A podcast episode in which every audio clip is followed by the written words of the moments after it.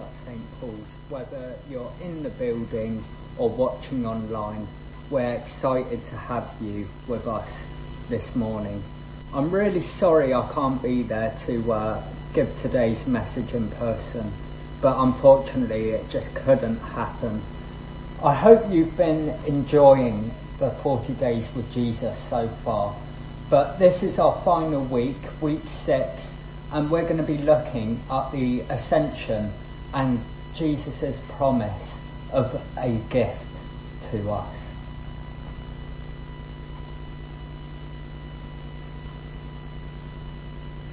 Our first reading today comes from Luke 24 45 to 53. And if you have your Bibles, I would really encourage you to read along.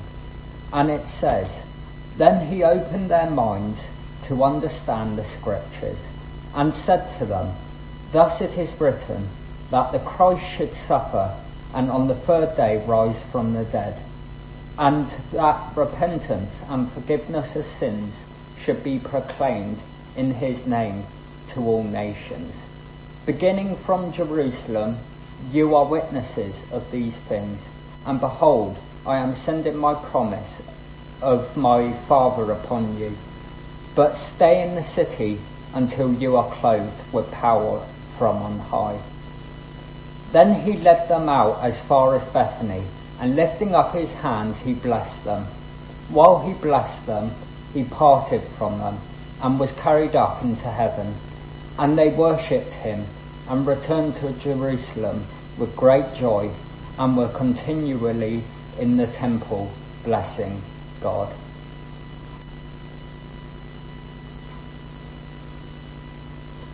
And our second reading today comes from 1 1 to 11 and it says, In the first book, O Theophilus, I have dealt with all that Jesus began to do and teach, until the day when he was taken up, after he had given commands through the Holy Spirit to the apostles whom he had chosen. He presented himself alive to them after his suffering by many proofs appearing to them during forty days and speaking about the kingdom of God. And while staying with them, he ordered them not to depart from Jerusalem, but to wait for the promises of the Father, which he said, You heard from me, for John baptized with water, but you will be baptized with the Holy Spirit not many days from now. So when they had come together, they asked him, Lord, Will you at this time restore the kingdom of Israel?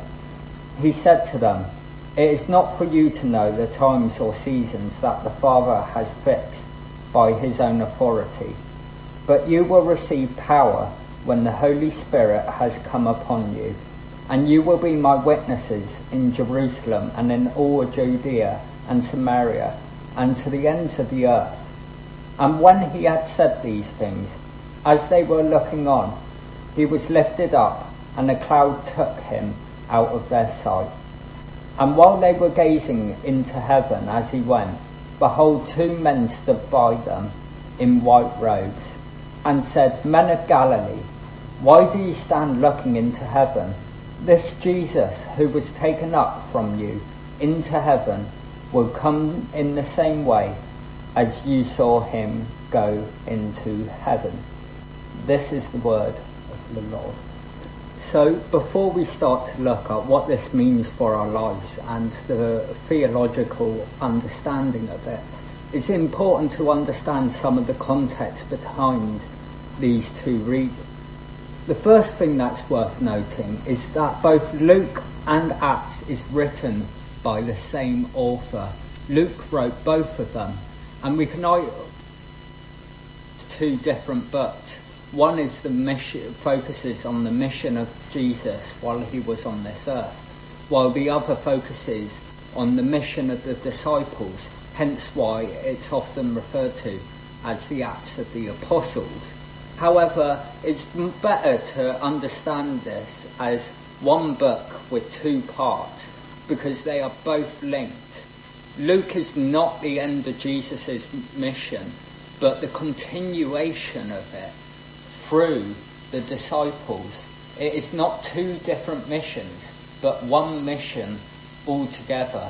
The only difference is that one takes place with Jesus physically on the earth, and the second takes place with Jesus ruling from the heavens.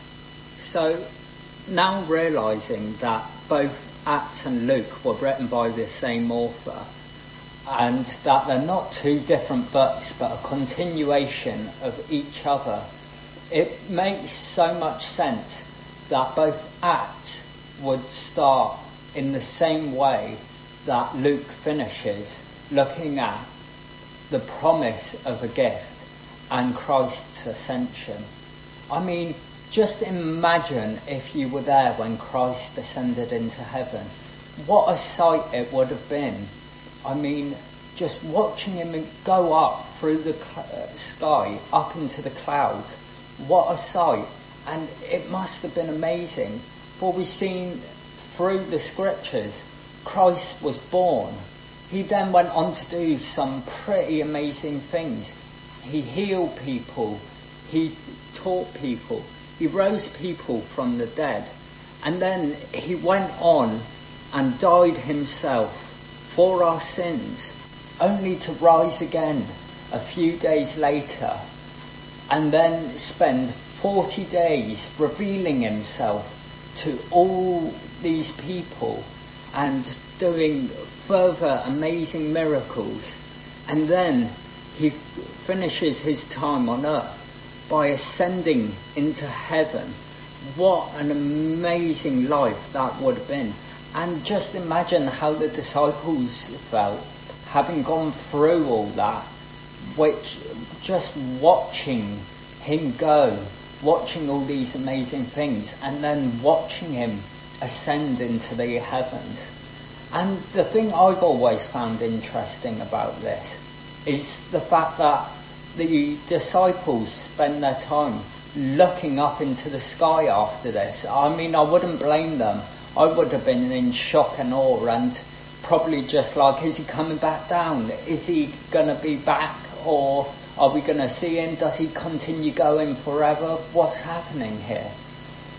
But these two angels appear to them and this only happens in four, time, four times in the Gospel of Luke, and that is at Jesus' birth, in the garden when they come to strengthen him, at his resurrection when the Marys are looking for his body, and then finally to interpret his ascension to the disciples, where they were gazing into the sky, but they turn to the disciples and they tell him, tell them that they need to stop looking into the sky. Their mission is down on this earth. They are to go out into all the world. And if they're permanently looking up to the sky, they're not looking at Jesus' mission on this earth.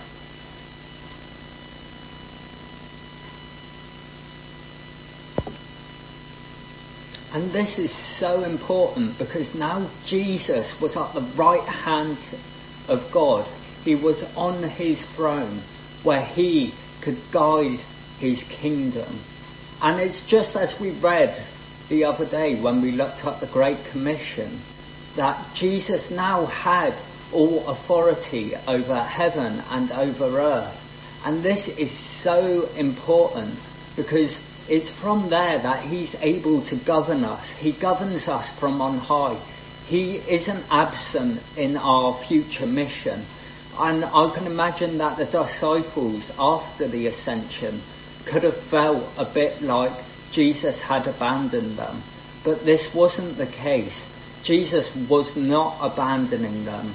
He was just going to where he needed to be for his mission to continue for his kingdom to grow, but not under his teach. Well, obviously under his teachings, but not under his physical teachings on this earth continuing, but through his teachings being further led by the disciples each and every day afterwards. He wasn't leaving them on their own. He was just going to be where he could lead them from a better place. And this leads us nicely on to the second point. Now, I want to reiterate the fact that Jesus wasn't abandoning his disciples. Yes, he was going up into heaven, but there was no abandonment in this. He wasn't leaving them and he wasn't leaving us. Jesus was physically leaving the earth, but he wasn't leaving them empty handed.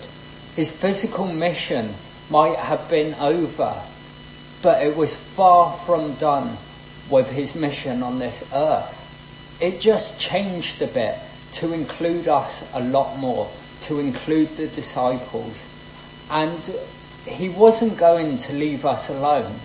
He promised the disciples a gift. Now, I'm sure we all love to receive a gift, and they can have many different forms and effects on our emotions. Uh, I remember my favourite gift I ever received was my first ever guitar. I absolutely loved it. It was amazing. It led to me learning to play music and it's enabled me to worship God as well in a way that I never knew I could before. But you can receive other styles of It could be financial, it could be fun, um, it could even be emotional. I mean, during the Christmas period, I received a small gift from one of the young people at St. Paul's, and he had handmade a Christmas decoration for me. And although it might not seem like much to most people, it really meant a lot to me because the person had taken the time out of their day to make this for me. However, this gift that Jesus was promising was so much bigger than we could ever imagine. It wouldn't, no gift we ever receive would ever compare to the one we would get at Pentecost.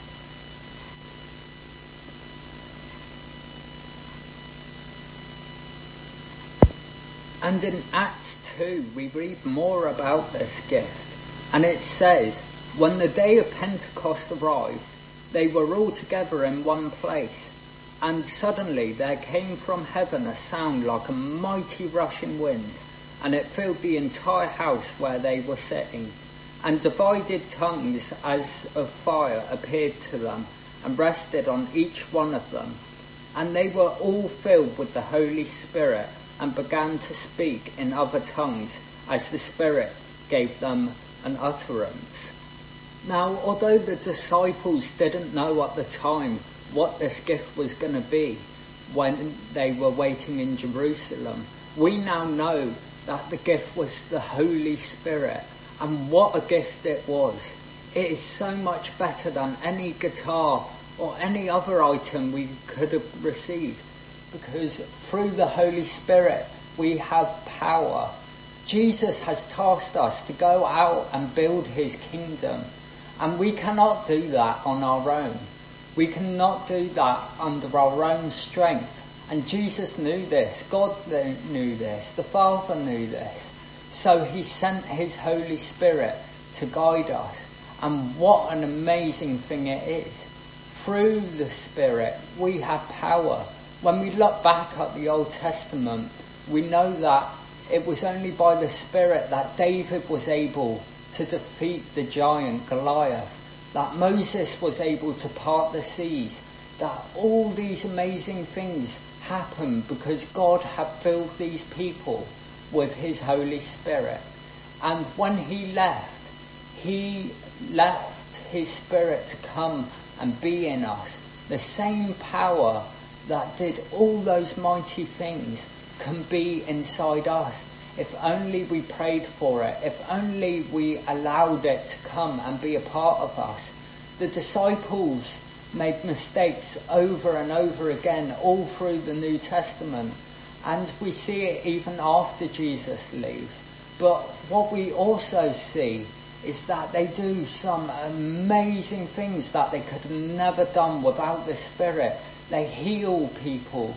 They go out and preach the word. They even speak languages they do not know or understand because of the empowerment that comes from this gift that they were to wait upon. And sometimes we don't quite grasp that quite right, do we? We often think that the Spirit comes upon us instantly, but sometimes it does require a bit of prayer and it does require a bit of patience. But the Spirit will be upon us, and it's only through the Spirit that we can carry on this mission that God has given us. I know I wouldn't be able to do half the things I do without that Spirit guiding me and strengthening me and empowering me.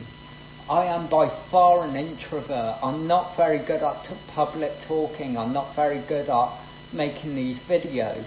But I know through the power of the Spirit that I can do these things because it's not in my own strength that I'm doing them, but through the God's strength. And that's what's amazing about the Holy Spirit is it is everything we need to do God's mission on this earth, to be that light that shines. I mean, one way I often look at the Holy Spirit and us is like we are a lamp. A lamp is an amazing thing. It lightens up a dark room. But if you don't plug in that lamp, it is useless. It has the potential to do what needs to be done. But without that power, it cannot do it. And that's like us and the Holy Spirit. When we try to do things on our own, it is like us being a lamp that isn't plugged in. But when we plug into the Holy Spirit, we are able to do the most outstanding things so it's really important that we remember to pray for the Spirit to fill us in everyday life because without it we don't have the power or the strength to do what God is calling us to do. We need to unlock our full potential and it's only through Jesus and the Spirit and the Father that we are able to do that. And I just want you to encourage you tonight or some point today, just pray that the Spirit fills you from head to toe to lead you and guide you through your life and everything you're doing. It is so important that we do that on a regular basis. We shouldn't pray just once, but it should be a continuous thing. And I would also like to remind you that although Christ has ascended, he is coming back again. Like the angels said, he will return as he left. And while we wait for him, we are to play our part in his mission. We are to be his disciples. We are to go out and make disciples. But we need the Spirit to help us and guide us through that. And Christ will come again. And we anticipate that day. We look forward to it. But we only spend a short time on this earth. And we must think, how are we going to spend it? Are we going to make that impact that Christ has called us to do? And I know this is our final week of the discipleship course, but I just want you to remember what you've learned over these last 40 days. Like, that it's not the end. Just as when Jesus left, it wasn't the end of his mission, but rather the beginning of the end. The end of his mission will be when he returns again. However, this is not the end of what Jesus has to teach us. And I would encourage you in a few months' time to go back to this book and, and ask yourself, how has this affected the way I live my life? There's no point in doing these Lent courses or any courses if they don't have an impact on our understanding of Jesus and our understanding of how we go forward with our lives. So I just really pray that into you today, that you're able to take something away with this. So remember, Christ has not abandoned you. He is with you. He has His Spirit to guide you. And I just pray for all of St. Paul's that they're filled with the Spirit and that we can be a shining light not only to this island but to the rest of the world. That they can come to know God through us under the Spirit's guidance. I really hope that for every single one of you, I just want to see you all empowered. I just want to see real change happen in this world. And I, am just so thankful for this course because it really has highlighted some amazing points for us going forward. So I'm going to close in prayer and hopefully I'll be able to be back in the building soon and it'd be great to see you all. Dear God, we just thank you so much that you have ascended to heaven and that you are at the right hand of the Father with your authority over heaven and earth. We just pray that you fill us with your Spirit, not just for a short time, but every day, that we are strengthened in your power continuously, that we are guided and led by you. Lord, would just every individual within St. Paul's be a shining light to the communities they're in and to the rest of the world. Lord, I thank you for the encouragement they've been since I've been on the island and the passion they have, Lord. Would that just continue as we go forward? Amen.